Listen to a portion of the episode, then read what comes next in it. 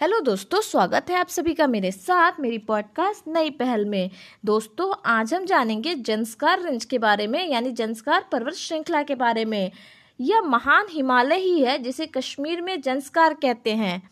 यह लद्दाख श्रृंखला के दक्षिण में है, यहाँ से जास्कर नदी गुजरती है। यह श्रृंखला उत्तराखंड तक फैली हुई है। जास्कर श्रृंखला में माउंट कामेत, नंदा देवी, केदारनाथ आदि देखने को मिलते हैं। उत्तराखंड का लिपुलिक दर्रा भी इस श्रृंखला का भाग है।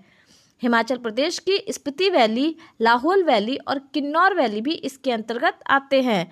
अगर बात की जाए सिक्किम की नाथुला दर्रे की और उत्तराखंड की लिपू लेक दर्रे की तो इससे होकर के मानसरोवर की यात्रा की जाती है। दोस्तों, आइए बात करते हैं ग्रेट हिमालय यानी महान हिमालय के बारे में। तो महान हिमालय को हिमांद्री कहते हैं। क्योंकि यह हमेशा बर्फ़ से ढका रहता है और यहाँ वर्षा की मात्रा बहुत ही कम होती है। महान हिमालय नंगा पर्वत से लेकर के अरुणाचल प्रदेश के नामचा पर्वत तक फैला हुआ है। इसकी कुल लंबाई 2400 किलोमीटर है। अगर बात की जाए कि इसमें दुनिया के कौन कौन से माउंटेन पाए जाते हैं तो इसमें दुनिया के सबसे ऊँचा माउंटेन माउंट एवरेस्ट देखने को मिलता है।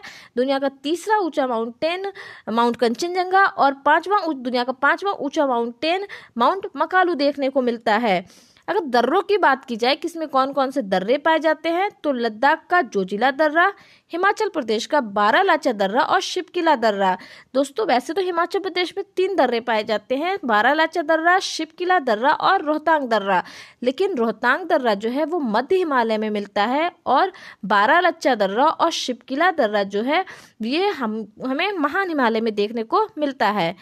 इसके अलावा उत्तराखंड का थागाला दर्रा, नीति दर्रा और लिपू लेक दर्रा भी हमें महान हिमालय में देखने को मिलता है।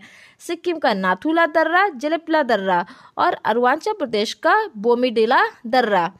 तो मिलते हैं दोस्तों अगली पॉडकास्ट में, तब तक के लिए धन्यवाद।